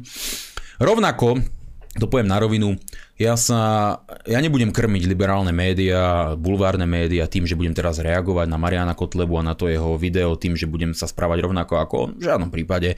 Ak sa rozhodol robiť politiku týmto štýlom, že vlastne klesol na úplné dno a urážať, dehonestovať, pritom si vymýšľať a útočiť takýmto totálne úbohým spôsobom, je to jeho voľba. Klesol veľmi hlboko, mne je to úprimne ľudský ľúto, ale nebudem na ňo ďalej reagovať, je to jeho cesta. Len jednu jedinú vec v týchto osobných rovinách, lebo fakt sa tomu nemá cenu venovať. Ja to jedným uchom dnu, druhým pošťam von, nech ma uražajú koľko chcú, či už Tomáš Taraba alebo ktokoľvek ďalší. Jednu rovinu poviem, lebo sa ma na to ľudia pýtali, pretože Martin Belusky tam na mňa vyťahol takú informáciu, že ja som mu v osobnom rozhovore povedal, že vlastne my sme to nepodporili nie preto, že by sme ten zákon považovali za zlý, čo je iracionálne, keď na to, koľko času som strávil vysvetľovaním, prečo je ten návrh zlý, ale preto, že sa bojíme že to, keď to podporíme, tak nás e, ľudia zničia, alebo voliči nás e, zničia, alebo Smer to nepodporí a teda Smer má ten mediálny priestor a oni to vedia vysvetliť a my budeme hmm. za hlupákov. Jednoducho, že sa bojíme Smeru.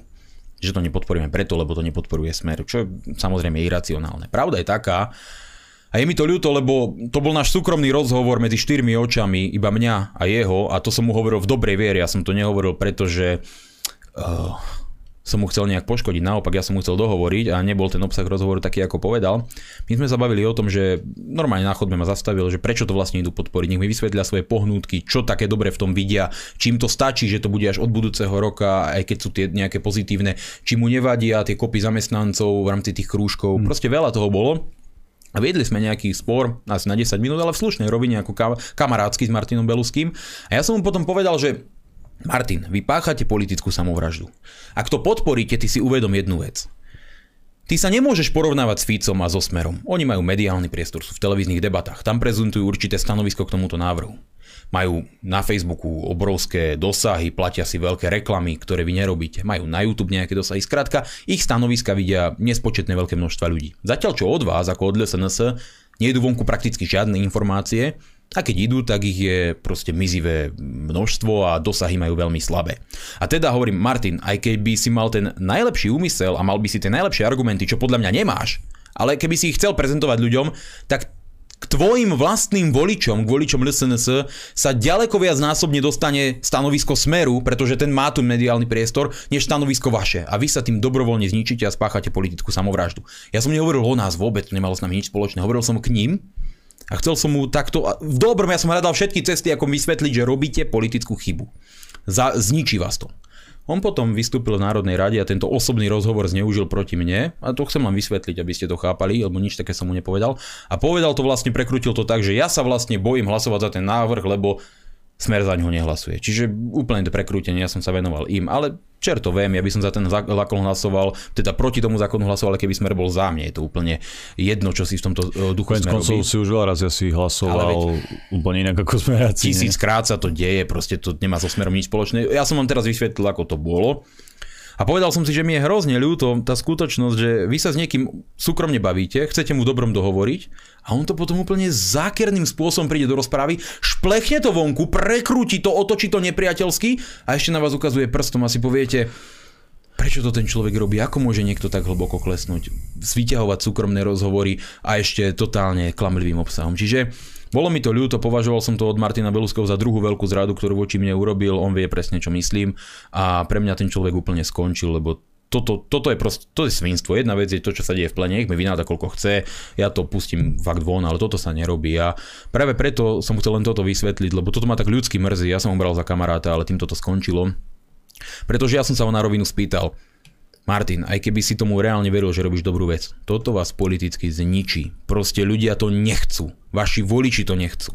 Oni neveria, že im tento návrh pomôže a ja sa im nedivím, lebo ja som tiež presvedčený, že im to nepomôže.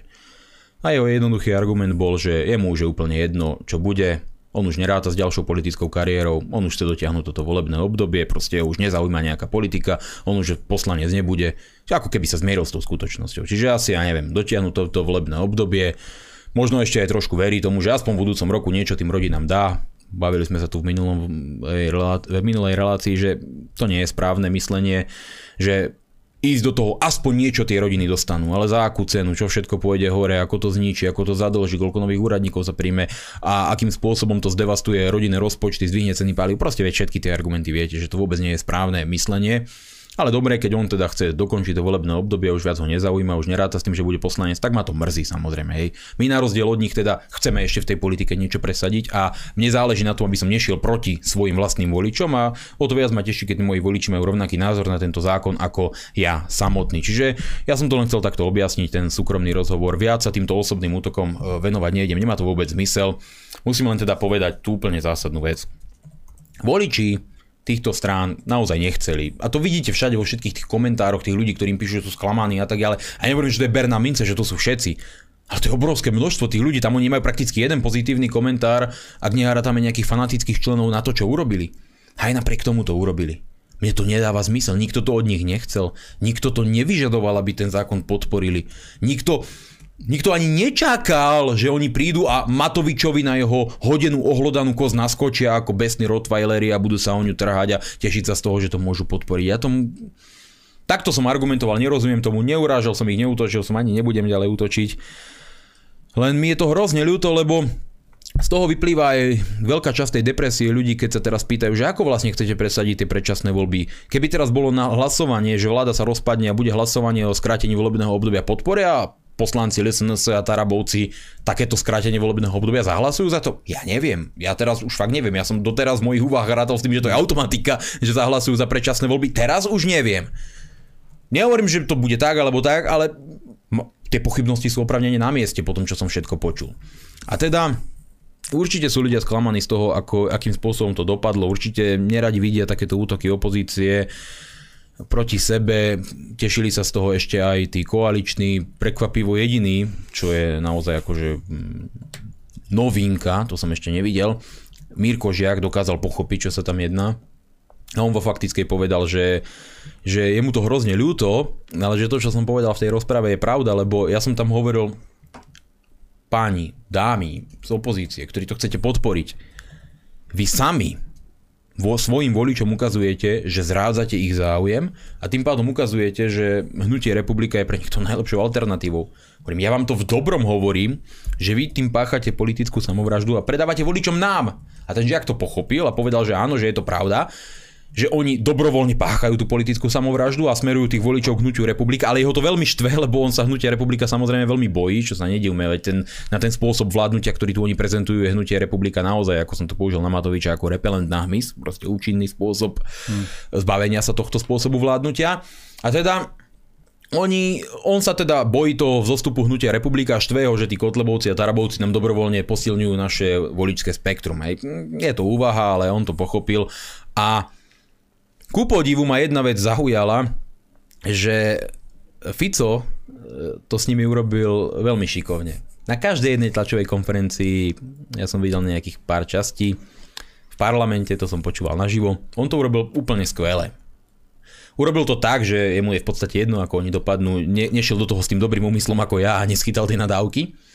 Ale on teda povedal, prečo je ten návrh zlý, dal do porovnania napríklad rodinu s dvoma, pracujúc, e, s dvoma rodičmi, ktorí pracujú, majú dve deti a povedzme rodina v osade, ktorá má 8 detí a že tá rodina v osade si príde takmer na trikrát toľko peňazí vďaka ich hlasovaniu a tej vládnej pomoci v tomto roku, myslím, vďaka tým májovým prídavkom a tak ďalej, ako tá rodina tých e, pracujúcich rodičov, čo je samozrejme dosť mm, nefér rozdelenie a nešťastné rozdelenie, lebo to motivuje tých ľudí v tej osade naďalej nerobiť nič, keďže ich štát odmenuje za to, že nechcú robiť.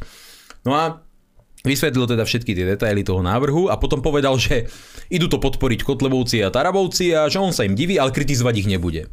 Veľmi, veľmi šikovné na tlačových Lebo iba na nich e, poukázal, Áno. ukázal nich prstom, ale nie je za toho rozbíjačom pozície, takže absolútny šéf. Ja, ja, ja som to presne pochopil, každý to pochopí, že on šikovne vysvetlí, prečo je návrh zlý a ukáže prstom na tých, ktorí ho chcú podporiť a on nemusí ich kritizovať, on vie, že to spravia ľudia, čo je logické, lebo ľudia sú nahnevaní.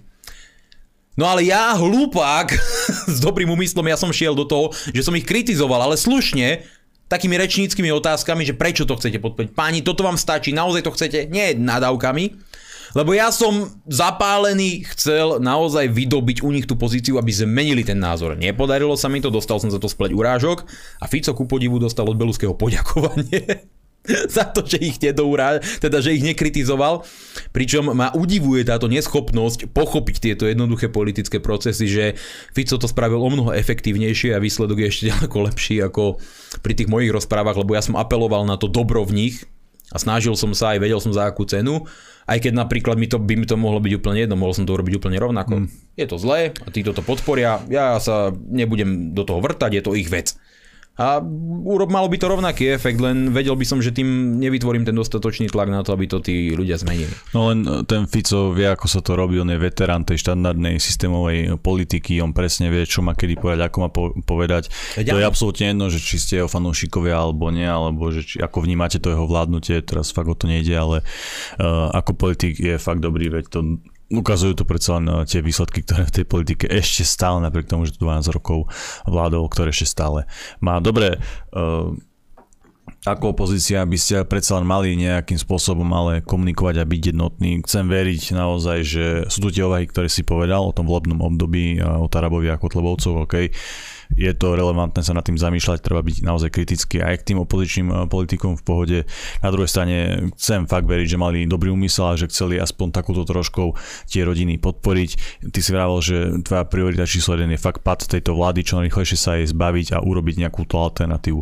Neboli, nebolo by ale lepšie, keby ste sa nejakým spôsobom možno dopredu nejak stretli a dohodli sa v rámci tej opozície, ste predsa len kolegovia, mali ste si sadnúť tie eh, poslanecké kluby, tí poslanci a povedať si, musí musíme ísť jednotnou cestou, ľudia to chcú, ľudia to očakávajú, treba toho, um, treba, treba im to vysvetliť v tej vláde, ako sa to robí a my, tá opozícia, my si tú našu úlohu budeme plniť uh, dôsledne a jednotne spolu. A vtedy by to malo podľa mňa oveľa väčší efekt a možno by ste aj našli nejaký kompromis alebo nejakú zhodu, keby ste sa dopredu nejak dohodli a, a komunikovali spolu. No pozri, takéto veci sú samozrejme možné za predpokladu, že ide o štandardný legislatívny proces. My sa tu bavíme o tom, že ten návrh bol schválený za pár dní. On to proste len tak hodil do Národnej rady a my sme to dostali ráno o 9. 11. začínal rokovať, tam nebol priestor na nejaké e, debaty, na nejaké vyústenia a hlavne tá... Po, počkaj, ale uh, veď sa o tom hlasovalo, že či bude tento bod programu, nie? No veď hlasovalo mohli, sa mohli o tom... si to posunúť predsa ďalej a mať ten priestor na komunikáciu. No ale hlasovalo sa o tom, či sa to zaradí do programu ja som hlasoval proti tomu zaradeniu, pretože ono sa to hlasovalo, či to zaradíme, aj tie skratené legislatívne konania. Ja som bol proti, ak, ak sa to má zaradiť do programu, tak dobre, ale v normálnom štandardnom legislatívnom procese, ktorý trvá spravidla asi 3 mesiace a môžeme to do detajlov prediskutovať, môžeme mať finančné analýzy, napríklad také, ktoré ukázali, s ktorými, ako to si zoberte, sám Matovič nám rozdal papiere s grafmi Rady pre rozpočtovú zodpovednosť, kde bolo v percentách zvýraznené, že tie najchudobnejšie rodiny dostanú najviac. Samozrejme. Lenže keď si tie percentá prehodíte na reálne číslo, zistíte, že tie najchudobnejšie dostanú najmenej. Lebo keď zistíte, že 24% z 330 je nejaká suma, ale ja neviem, 4% z 3000 je trošku väčšia suma. A, alebo tak nejak, už neviem presne teraz, ako to bolo tie čísla. Len proste nám dal ten papier, ja ho tu nemám. A my sme si prepočítali tie čísla, v konec to robili aj novinári všade. Mm. Prepočítali sme si tie percentuálne sumy. Vlastne Matovič sám seba ako je už zvykom usvedčil, že vlastne bohatším dáva viac ako chudobným, ako úlet, no. Ale teda uh, sme nešli štandardným legislatívnym procesom a ja som bol proti tomu. Tá sebaistota Matoviča, keď už prišiel s tým, tam bola zrejma kvôli tomu, že on to už mal preddohodnuté. On urobil to, čo teda hovoríš, navrhuješ nám, lenže on to urobil pred nami, dokonca v prípade Martina Beluského asi ani nemusel, on prišiel sám za ním, čo je nová, nová forma robenia opozičnej politiky, že Matovič niečo povie do médií, Belusky sa môzve, môžem prísť na ministerstvo a prediskutovať to s vami. To sa ešte nestalo, to je veľmi zaujímavé.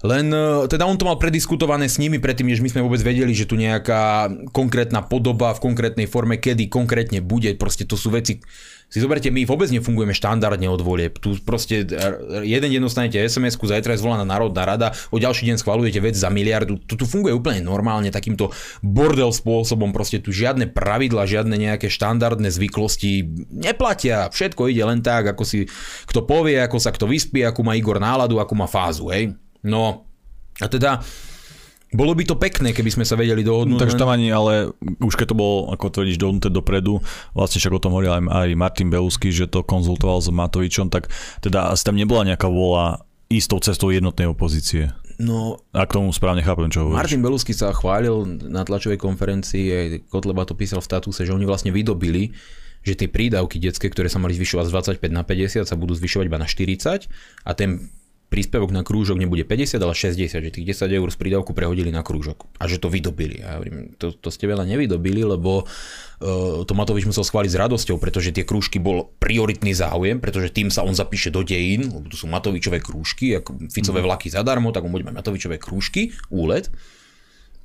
Pamätajte si jednu vec, keď robili tú e-karanténu, to tiež vymýšľal Matovič, tú aplikáciu, viete, ako to dopadlo.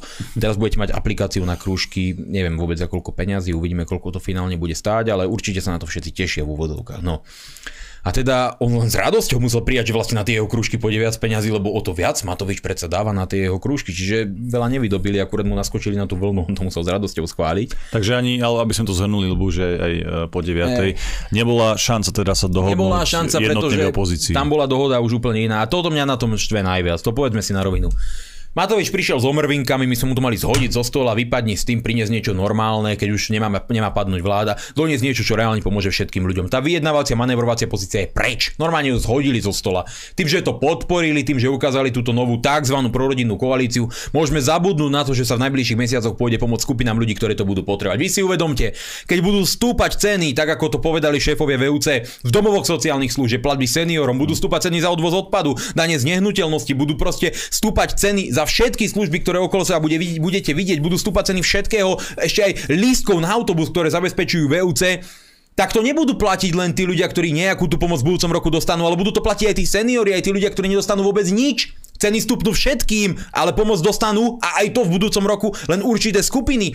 A toto je výsledok Matovičovho návrhu. Zničil a rozdelil ľudí. A My sme tomu mohli zabrániť, nemuselo sa to diať, nemuselo sa to diať a mohli sme vydobiť ďaleko viac. Mohli sme vydobiť normálny návrh tým, že by sme sa postavili na odpor. Nie, Igor, vypadni s tými krúžkami, príde niečo normálne, niečo, čo pomôže všetkým. Napríklad zastropovanie cien, napríklad nejaký bankový odvod, napríklad zníženie marží reťazcov, napríklad zastropovanie cien potravín. Bum, to by si pomohlo úplne všetkým, aj tým seniorom, aj tým invalidným dôchodcom, proste ľuďom, ktorí reálne pomoc potrebujú a ktorých sa toto týka tiež. Nie, tu sa hrajú proste politické hry, atomové bomby. A dnes je to fuč, dnes je to fuč. Igor si to presadil, Igor je šťastný, on je veselý, on teraz dáva rozhovory po postojoch a po nejakých médiách.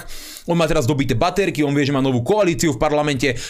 Taraba už predklada zákon s jeho dimejším, jeho obľúbencom poslancom. Vidíte, tie veci sa dejú veľmi rýchlo a my dnes proste nemôžeme už reálne v tej Národnej rade predpokladať, že do nejakého konca leta sa príde s nejakým návrhom, ktorý môže pomôcť aj iným skupinám obyvateľstva. Kto ho predloží? Matovič? Už nepôjde, on je spokojný, veď mu to podporili. Saska?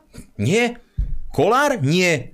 Teraz už sa nepríde s ničím a teraz, nás, teraz predstavte si, nastane ďalšie a ďalšie zdražovanie, problém s vývozom obilia z Ukrajiny, proste tie ceny pôjdu hore, budú zdvíhať sa ceny všetkých tých energetických surovín. Hmm. Veď to je strašné, aké zdražovanie príde a reálne ten štát teraz pre tých ľudí neurobi nič. Fakt nič, toto ma najviac mrzí. Všetko to zhodili zo stola tým, že to podporili. Manevrovacia pozícia je nula. Nič nie je na stole a nič nebude. A preto ja som taký sklamaný, preto som bol taký nahnevaný, ale čo mám teraz urobiť? Vzdať to? plakať, e, byť zúfalistou, no nie, musíme bojovať ďalej, musíme sa snažiť. Je smutné, keď vám opozícia takto v podstate ostatným opozičným subjektom, ktoré sa snažia bodne diku do chrbta. Je to smutné, ale ľudia to potrebovali vidieť. Keby sa to stalo možno neskôr pred voľbami, bolo to, bola by to škoda. Musia vidieť naozaj, komu na tom záleží, kto to fakt chce reálne nejakým spôsobom presadiť.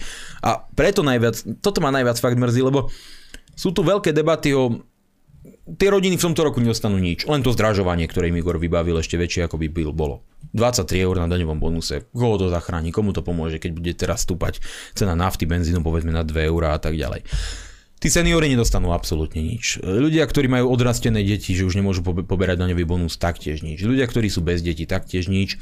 A oni ani povedzme mnohí povedia, že nám nerozdávajte, nedávajte nám peniaze, tak zabezpečte nám nižšie ceny a predsa to je veľká pomoc pozície štátu, keď platíme za základné potraviny menej. Nikto nechce od nich, aby znižovali cenu vína, piva alebo kaviáru ale chle, chle, chlieb, maslo, mlieko, proste vajcia, základné potraviny, veci, ktoré každý deň v zeleninu, ovocie, tie, ktoré potrebujeme a tie reťazce sa topia v brutálnych príjmoch, tie veci sa dajú jednoducho urobiť, ale musí existovať politická vôľa. A od Matoviča nepríde, nepríde, proste preto sme ho potrebovali zastaviť. Nestalo sa tu, nebudeme plakať nad rozliatým mliekom.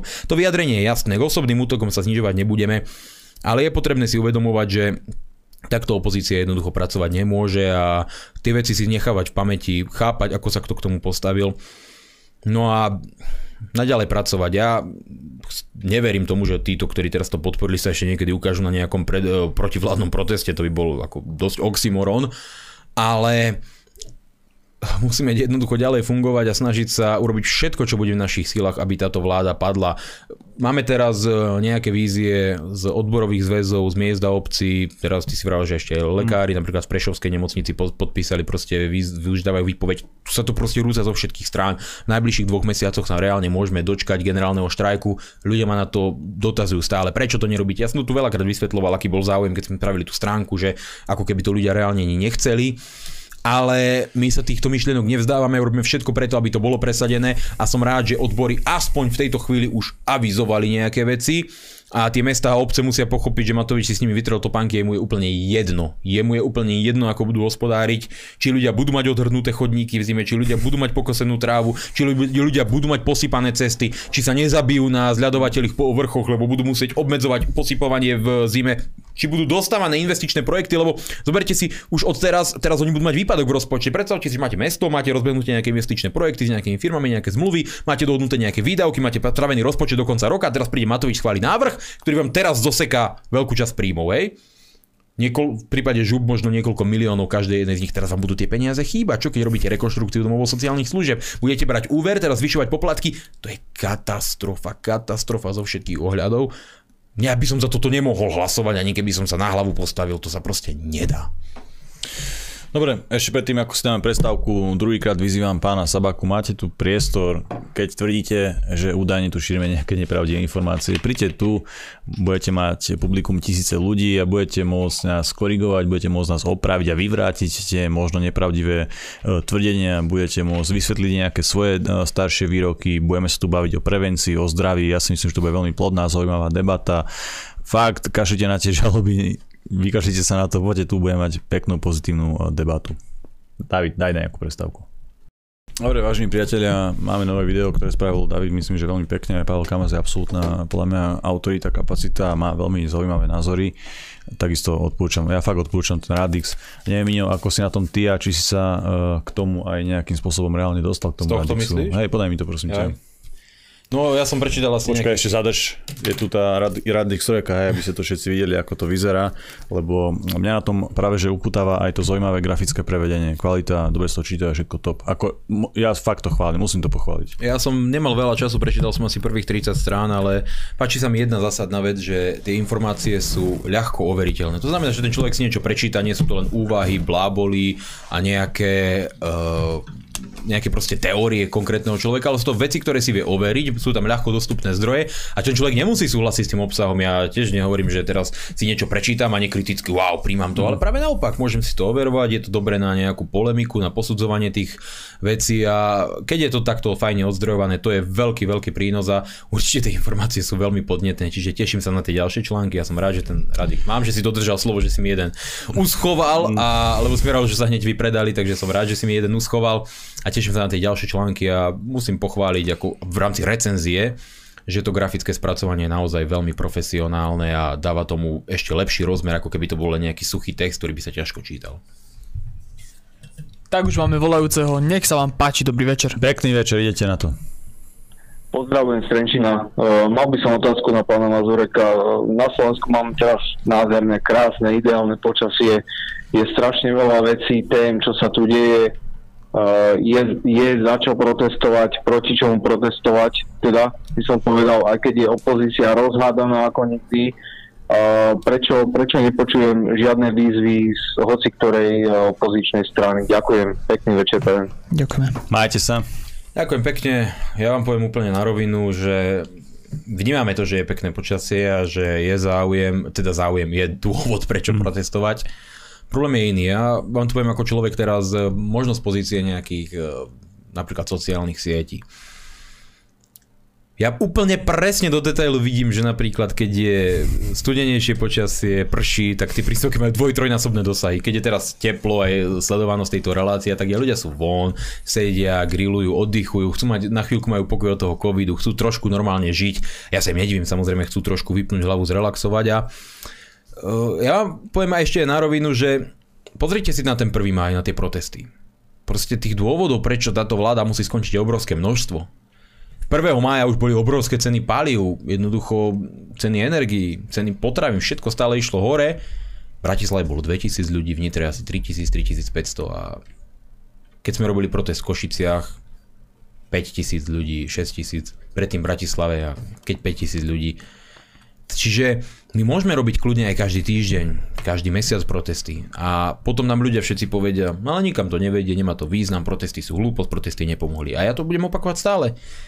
Na ten protest potrebuje pri 100 tisíc ľudí. Zodpovedne sa vás pýtam, môžeme urobiť protest, ja na to protest pôjdem, budem tam aj rečiť, budem, nech ma aj opáli, je to v podstate jedno.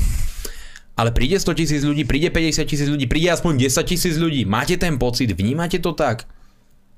Alebo ľudia pôjdu na cyklistické chodníky, grilovať na dvor. Ja to neberiem ako kritiku, ja chápem, že ľudia si chcú oddychnúť a že majú politiky plné zuby. Ale treba si normálne vstúpiť do svedomia a sám seba sa vnútri pýtať, príde také veľké množstvo ľudí, máte ten pocit? Lebo ja zase napríklad, preto hovorím, že nevyzývame teraz na ten protest, ja nemám ten pocit. Reálne nemám ten pocit, že keby sme teraz urobili ten protest, že príde 50, 100 tisíc ľudí a pôjdu tej vláde proste zakrútiť krkom a v úvozovkách samozrejme myslím tým obrazne, proste poslať ju do minulosti. Preto eh, jednoducho musíme aj my mať nejaký cit k týmto protestom. Nemôžeme zvolávať protest neustále, lebo väčšina ľudí sa nám už na to naozaj vykašle. Mm. A ja, ja vnímam obrovskú skepsu ohľadne protestov. My len dáme letak na nejaký protest a tri štvrte komentárov je, na čo to zase robíte, ja neprídem na nejaké námestie, odrečnica, odrečnite si to tam a pôjdete preč, to musí byť tvrdé, radikálne. Čo Čo chcete tvrdé radikálne s tisíc ľuďmi na námestí, s 2000 ľuďmi na námestí? Veď na to, aby ste chceli vyslať silnú spoločenskú ozvenu, zmenu, túžbu po tej zmene, tam fakt musí byť 100 tisíc ľudí, aby ste ukázali, že je niečo zlé. Keď vnímate, že napríklad nejaké väčšie mesto má pol milióna obyvateľov, 300 tisíc obyvateľov, 100 tisíc obyvateľov a príde vám tam tisíc ľudí s tým, že kopec ešte z ďalších kútov Slovenska, tak sa treba pýtať, máme robiť teraz ďalší a ďalší proces. Skrátka, ja to teraz takto nevidím a rád by som sa milil, rád by som sa milil, ale dáme už teraz asi priestor nejakému ďalšiemu diváku. Len to je teraz taký môj osobný pocit na to, čo ste sa pýtali. Pekný večer, idete na to, máte priestor. Dobrý večer, Miriam z Rimavskej soboty. Ja vás pozdravujem páni z Kežmarku, lebo som u reholných sestričiek na duchovných cvičeniach. Ten veľký kláštor, čo ho vidno z dola, stavba od pekárne, tak tu som. E, pán poslanec, e, dve veci, jedna negatívna, druhá pozitívna. Tá horšia, nech ju máme z krku. E, veľmi ma, som smutná z toho, čo sa udialo v parlamente strana Život bola, bola moja druhá najobľúbenejšia strana, bola, ale ma veľmi sklamali, sklamali ma. A tá druhá vec, veľmi sa teším z toho, e, čo ste včera zažili v detve. E, ka- vykašlite sa vy na ľudí, čo vám píšu, alebo čo aj ten pred, predo mnou hovoril. To, čo robíte, dobre robíte, ja som s vami neskutočne spokojná, chcem sa s vami niekedy stretnúť. A kašlite na to, ja by som niektorým dala lockdown, ale od Facebooku, takže robte to ďalej a máte moju podporu. Majte sa krásne, páni. Ďakujeme. Aj pekne ďakujeme a pozdravujeme. Ja, uh, pekne ten kláštor inak top a Um, but parádny výhľad je, keď idete na ten kopček trošku vyššie nad tým kláštorom, vidíte celý Kežmarok, vidíte nádherne Tatry a ten najkrajší kút v podstate e, Slovenska, ja by som povedal, že celého sveta, hej, takže teraz ste na tom e, veľmi dobre a ďakujeme za telefón. Vy ste na historickom mieste teraz, pani Miriam, lebo nad tým kláštorom my sme s Jankom chodili behávať, keď ešte som mal svoju bežeckú kariéru. Aj, potom, aj behal. Potom, potom som vytriezvel, potom to prešlo, tak sme s Jankom behali do kopca lesmi. Ako ja, roky, ja, keď behal po tých schodoch, Janko tak ma tam, Janko ma tam donúčil s nimi robiť svadobné fotky priamo tam nad tým kláštorom na tom kopci. Niektoré boli veľmi e, Dobre. Podi, podivúhodné. to tu ukážeme. Rô, rôzne, rôzne veľmi zvláštne pózy, čiže ste na mieste činu, aby som to tak povedal rovno nad vami, nad kláštorom za plotom. Ste na mieste, kde sa schádza no kežmarská elita. Ja úplne rozumiem vám. Na jednej strane obrovská vďaka za, to, za tú pozitívnu spätnú väzbu. Úplne vám rozumiem to, že netreba si brať k srdcu komentári, ja si aj neberem, veď ja si neberem ani k srdcu to, čo mi bývali kolegovia nadávajú úplne primitívnym spôsobom. Ale mne je ľúto, že tí ľudia musia byť v takejto pozícii. Ja to, ja to myslím smrteľne vážne. Ja keď vidím človeka, ktorý je už v depresii, v zúfalstve z toho, aká je beznádejná situácia na Slovensku, ako vníma, že budúcnosť je neistá, že, že už reálne nemá z čoho žiť, mňa to trápi, mňa to mrzí a preto ja, ja to chápem, len som, to, som to chcel dovysvetliť trošku, že nemôžeme zase vnímať úplne s negativizmom všetko, ešte aj to, že Hnutie republika napríklad urobí posedenie pre rodiny a odfotíme sa tam s úsmevom a, a s koláčmi na stole, ale chápem to, ja, ja, ja tú spätnú väzbu musím čítať, ja som za ňu vďačný, ja chcem vedieť, čo si ľudia myslia, ja sa nechcem od ľudí odtrhnúť, ja nemám problém kedykoľvek medzi ľudí prísť, ja chodím medzi ľudí všade, ja nemám pancierovú limuzínu, ja nemám ani ochránku a nemám problém proste sa s ľuďmi zhovárať, len na druhej strane nebudem si to nikdy na, takým spôsobom pripúšťať k srdcu, aby som teraz aj ja prepadol do depresie. Že teraz niekto je už toho tak sklamaný a zničený, lebo keby som to neprepadol ja, tak sa na to potom všetko vykašlem, nebude mať pre mňa zmysel ďalej pracovať, ďalej fungovať, ďalej bojovať za to, čomu verím a do toho ja jednoducho sklznúť nechcem. Čiže nech tá situácia bude akákoľvek, nech prídu akékoľvek ešte tvrdé rany. My musíme zotrvať. Proste vidíte žaloby, oné obvinenia, je toho hrozne veľa, ale čím viac toho príde, tým, tým tvrdší musíte byť. Pekný večer. Moja chyba. Tak skúste znovu. Ešte raz vás poprosíme, máte priestor. Pekný večer. Nerozumiem vám. Teraz nech sa páči, už vás teraz počúvame. Ale skúste ísť ďalej od príjimača. Nerozumiem, prepáčte. Ale ja chcem vstúpiť do vysielania. Máte priestor, ste vo vysielaní, ja teraz idete. Ja s vami hovoriť mimo vysielania. Tak sa Dobre, majte sa. Komu sa hovorí metóda pokus omyl. Na budúce, nechaj ešte, na nechaj, to ešte jedno, nechaj ešte jedno. Je to tým, že ja som nedal tie inštrukcie. Ja som už naivne myslel, že vy to všetci viete, ale Uh, chápem, niektorí možno voláte príklad, ja sa absolútne nehnevám, hej, ja keď som mal 15 rokov a volal som príklad do Infovojny, ja som tiež mal z toho stres, uh, proste pripravoval som sa na to, ja som si aj tú otázku zopakoval. Rok, hej. Takže uh, trošku zodpovednejšie k tomu, choďte ďalej od toho počítača, choďte ďalej od televízora, od notebooku, aby sme sa počuli, rozumeli iba cez telefón. Ale je to asi aj tak zbytočné, lebo ideme na otázky z mailovej. Ale, ale do budúcna. Dobrý večer, nech sa páči, počúvame. Pekný večer, idete na to. E, dobrý večer, môžem hovoriť? Nech sa ano. páči. No, dobrý večer, volám z Bratislavy a ja by som chcel pripomenúť jednu veľmi podstatnú vec, na ktorú sa myslím už úplne zabudlo. Totiž pár hodín po víťazných voľbách bol Matovič na americkom veľvyslanectve. Že tam vraj bol. A to jasne hovorí o tom, kto u nás rozhoduje, ale sa to nejak nespomína. A druhá vec, keby boli naozaj tie predčasné voľby, tak by to bolo také zloženie, ktoré by bolo vďaka progresívnemu Slovensku ešte horšie, ako je teraz.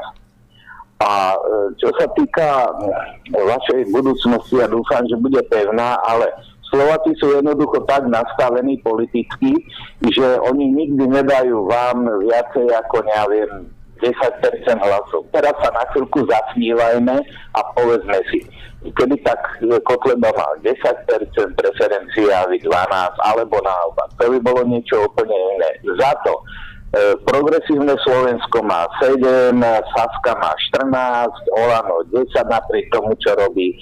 Slováci to jednoducho takto chcú a takto to bude. Nechcem byť depresívny, ale naozaj, ale napriek tomu si vás vážim a vydržte a Dobre. pracujte. Ďakujem pekne. Majte sa pekne, dovidenia. Ďakujeme. Ja ďakujem veľmi pekne Ja by som za ešte to. ale trošku upravil uh, vlastne volajúci, lebo však to nie je istota, že to progresívne Slovensko vôbec reálne bude v parlamente. Jedna vec, že v, že v prieskumoch majú uh, 10 15-50% to je absolútne jedno, ale, realita, ale realita je niečo iné. Ja, ja verím teda, že oni budú na, na tej magickej hranici 2099. Ja verím, že to tak bude, proste, lebo aj iní eh, frajeri tu proste zostavovali vlády, proste robili tú matematiku, čovali tu, kto bude nejaké vleky a potom mali 2099 a tvárili sa, že nemajú s tou stranou nič spoločné, takže aj takto to môže fungovať. Tu sú dve roviny. V prvom rade, že z prieskumu nemôžeme vychádzať ako zbernej mince, a druhá rovina je tá, že tu sa všetko dokáže zmeniť za posledné dva týždne pred voľbami. Mm. Matovič mal dva týždne pred voľbami 10 a zrazu vystrelil na 25 v prieskumoch. A toto sú tie zásadné podmienky a preto hovorím, tak čo hovorí Janko, to je fakt, že progresívne Slovensko môže kľudne dostať 2,90, 4,99 by tiež bolo pekná. Hmm, to už je príspevok. A tak áno, ale uh, aspoň menej škody proste v parlamente. No a zoberte si také KDA, tak ma, to, má, to má už dlhodobo, dajem 10 rokov proste v prieskumoch 7, 6, 7, 6 a vždy je proste pod 5. Že tie čísla jednoducho nesedia. Progresívne Slovensko aj v predchádzajúcich voľbách bolo v prieskumoch výrazne nadhodnotené. Ako dopadli? Mali 11, 12, dopadli 6,96 alebo tak nejak. Uh, alebo 5, 6,96, oni potrebovali 7 v tej koalícii.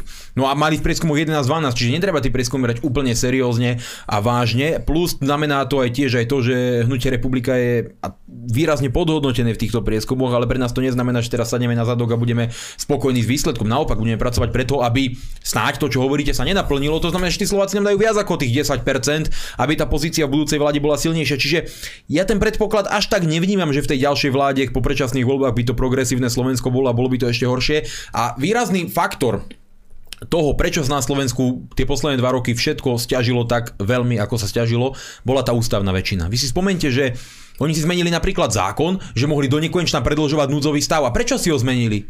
Dali tam tú plentu, či maliarskú fóliu a tam boli tí nakazení poslanci, či čo to pozitívne testovaní, proste ja už neviem. Tí hlasovali, oni mali tú ústavnú väčšinu, ktorú si dokázali z tej ústavy urobiť trháci kalendár, zmeniť si ju takým spôsobom, že to tu mohli diktatorsky ovládať. Za iných okolností, keby ústavnú väčšinu nemohli, tak oni majú dvakrát núdzový stav po sebe a koniec. My, čo my sme žili v núdzovom stave koľko? Rok aj niečo? A to len preto, že mali tú ústavnú väčšinu. Už len, keby nemali tú ústavnú väčšinu v tých dobách, keď prišla, ja viem, to sú hypotézy, by sa na Slovensku žilo o mnoho ľahšie. Nemohli by tie veci presadzovať, len išli ako párny válec za radom, sekali tú ústavu, menili ju podľa potreby, príjmali ústavné zákony, obmedzovali osobné slobody, schváľovali ten núdzový stav. To sú strašné veci, ktoré boli možné len vďaka tomu obrovskému množstvu. Už len to je výrazne, keď malo Oľano o 5% menej, tak sa tu polovička, polovička, tri štvrtina tých vecí nedieje, ktoré sa diali, ale ten zlomový bod medzi 89 poslancami a 91 poslancami alebo 91 poslancami je katastrofa pre Slovensko. Čiže môže to dopadnúť akokoľvek, ale my verme tomu, že to dopadne čo najlepšie a rovnako vnímam to, že pokračovanie tejto vlády by, eh, by tiež bolo úplná katastrofa. Čiže uh, tú našu agendu poznáte, tie naše ciele sú tiež jasné a aj preto sme tu teraz v Kultúrblogu, preto hovoríme k ľuďom, lebo chceme k ním tie informácie, tie naše postoje, názory dostať. Ja chápem, že môžu byť mnohé kritické hlasy, chápem, že ľudia môžu byť nespokojní a že môžu chcieť od nás viac, môžu chcieť zázraky, urobte generálny štrajk, urobte protest, zničte tú vládu, chceme od vás činy, chceme od vás skutky, to čítam stále, ale nikto mi ešte nepovedal aké, alebo čo, čo chcete odo mňa, aby som Matoviča vyhodil von balkónom, alebo chcete od mňa, aby som niekoho tam zbil, alebo vystrieľal tam niekoho, alebo čo vlastne, ako si predstavujete tie činy, lebo to nie je tak jednoduché. Proste taká je to parlamentná demokracia. Už mi jeden minulý pán napísal, na čo vy ste mne ako opoziční poslanci, keď vy nemôžete nič zmeniť? No tak na čo vám je systém parlamentnej demokracie? Ja za to nemôžem, keď e, ľudia navolia tak obrovskou väčšinou nejakým stranám a dajú im moc. A ja ako opozičný poslanec som tam naozaj že výrazne bezmocný. To sa možno... a, a keď keď, toto sa mi páči na tom, keď konečne má tá opozícia v rukách tú moc, že môže rozhodnúť a zamávať tomu, tak proste zradí. Viete, chápem, že ľudia sú z toho frustrovaní, chápem, že sú nešťastní a že chcú od tej opozície vidieť viac. Ja tiež chcem od nej vidieť viac. Možno sa iba vyhováraš mne, lebo sú tu ešte dve možnosti. E, môžeš sa zdať svojho mandátu a tým pádom by si zrušil absolútne celý parlament a absolútne nič by e, potom nemohlo byť e, schválené, to predsa dobre vieme. A druhá možnosť je povolať z Downové kuráťa faka plachtu, aby to tu celé vyriešil a dal to dokopy. To sú dve, dve možnosti na úplne rovnakej úrovni a rovnako aj zrealizovateľné. Niekto raz viedol takú debatu, že prečo by galaktické impérium stavalo hviezdu smrti smrti, to sme videli v Viezdnych mm-hmm. vojnách, s takou konštrukčnou chybou, že stačilo streliť do vetracej šachty a celá tá hviezda no. smrti vybuchla. Ako to sú podobné debaty na rovnakej úrovni s tým staním sa mandátu. Čiže tiež môžeme... aj s tým artefaktom. Aj s tým artefaktom môžeme debatovať o tom, že prečo galaktické impérium tým povstalcom v tej vesmírnej bitke tak ľahko umožnilo zničiť tú hviezdu smrti. Kto nevidel uh, Hviezdne vojny 6, pozrite si veľmi dobré. Ale iba tie, no, tie nové časti nemusíte. Nie, to je tá stará z 80 mm. rokov s tými malými evokmi na tom mesiaci. To je dobrá. Dobre, poďme ešte aspoň na jednu otázku z mailov. Chalani, existuje šanca, pri ktorej by bolo hlasovanie o dôvere vláde? Prajem pekný večer, Tibor tak uh, určite by existovala takáto šanca, napríklad, že by sa Matovič hodil o zem a povedal, že predložím ten balíček znovu a spojím ho, napríklad má na to právo ako vládna strana, spojím ho s hlasovaním o dôvere vláde a môžeme vyhlásiť nedô, e, vláde nedôveru. Čiže hm, tých možností je veľa. Možností je tiež tak, že Heger by to povalil a odišiel. Proste tých hypotéz je obrovské množstvo. Dôležité je nastaviť tie procesy a dnes sa na to musíme spoľahnúť tak, aby k tomu mohlo dôjsť. Ale keď vy vidíte, že vlastne Matovič s niečím príde, je toľko od totálneho nervového zrútenia a potom prídu na klusajú poslanci a urobia mu, tu máš Igor. A on vlastne je teraz úplne v pohode. On, on, on je teraz psychicky naladený. On je, presne sa stalo to, čo som hovoril. Pozrite si tú minulú reláciu. Ak zahlasujú, jeho to dostane do totálnej pohody, on sa bude cítiť na koni, on bude bojovník, on bude ten, čo to presadí, on je ten, čo to tu riadi, čo to tu kontroluje a bude prichádzať z kopou ďalších blbostí a nezmyslov. A to sa teraz stalo. On je na koni, on sa cíti fajn, lebo si našiel v parlamente podporu a mne je to ľúto. Nebudeme už plakať nad rozliatým mliekom, touto reláciou to končí a ideme ďalej hľadať spôsoby, ako tá vláda musí padnúť. Tento nám zlyhal, túto bitku sme prehrali, povedzme si to na rovinu, ale vojnu vzdať nesmieme. Dobre, vážení priatelia, ja vám veľmi pekne ďakujem za vašu pozornosť a samozrejme aj za vašu úžasnú podporu. Dnes tu so mnou bol David Pavlík. Ďakujeme vám, v pondelok sme tu zase s reláciou o kultúre, majte sa. A taktiež aj Milan Mazurek. Ďakujem veľmi pekne všetkým za pozornosť a prajem všetkým príjemnú, krásnu, ničím nerušenú dobrú noc. Vážení priatelia, cvičte, športujte, študujte, vzdelávajte sa, jednoducho posúvajte sa ďalej. Vždy myslíte samostatne myslíte kriticky. Overujte si zdroje, overujte si mainstream, ale určite si overujte aj alternatíva, určite aj nás v Kultúrblogu, keďže si naozaj nemyslíme, že máme patent na rozum a patent na pravdu. Prajem vám dobrú noc.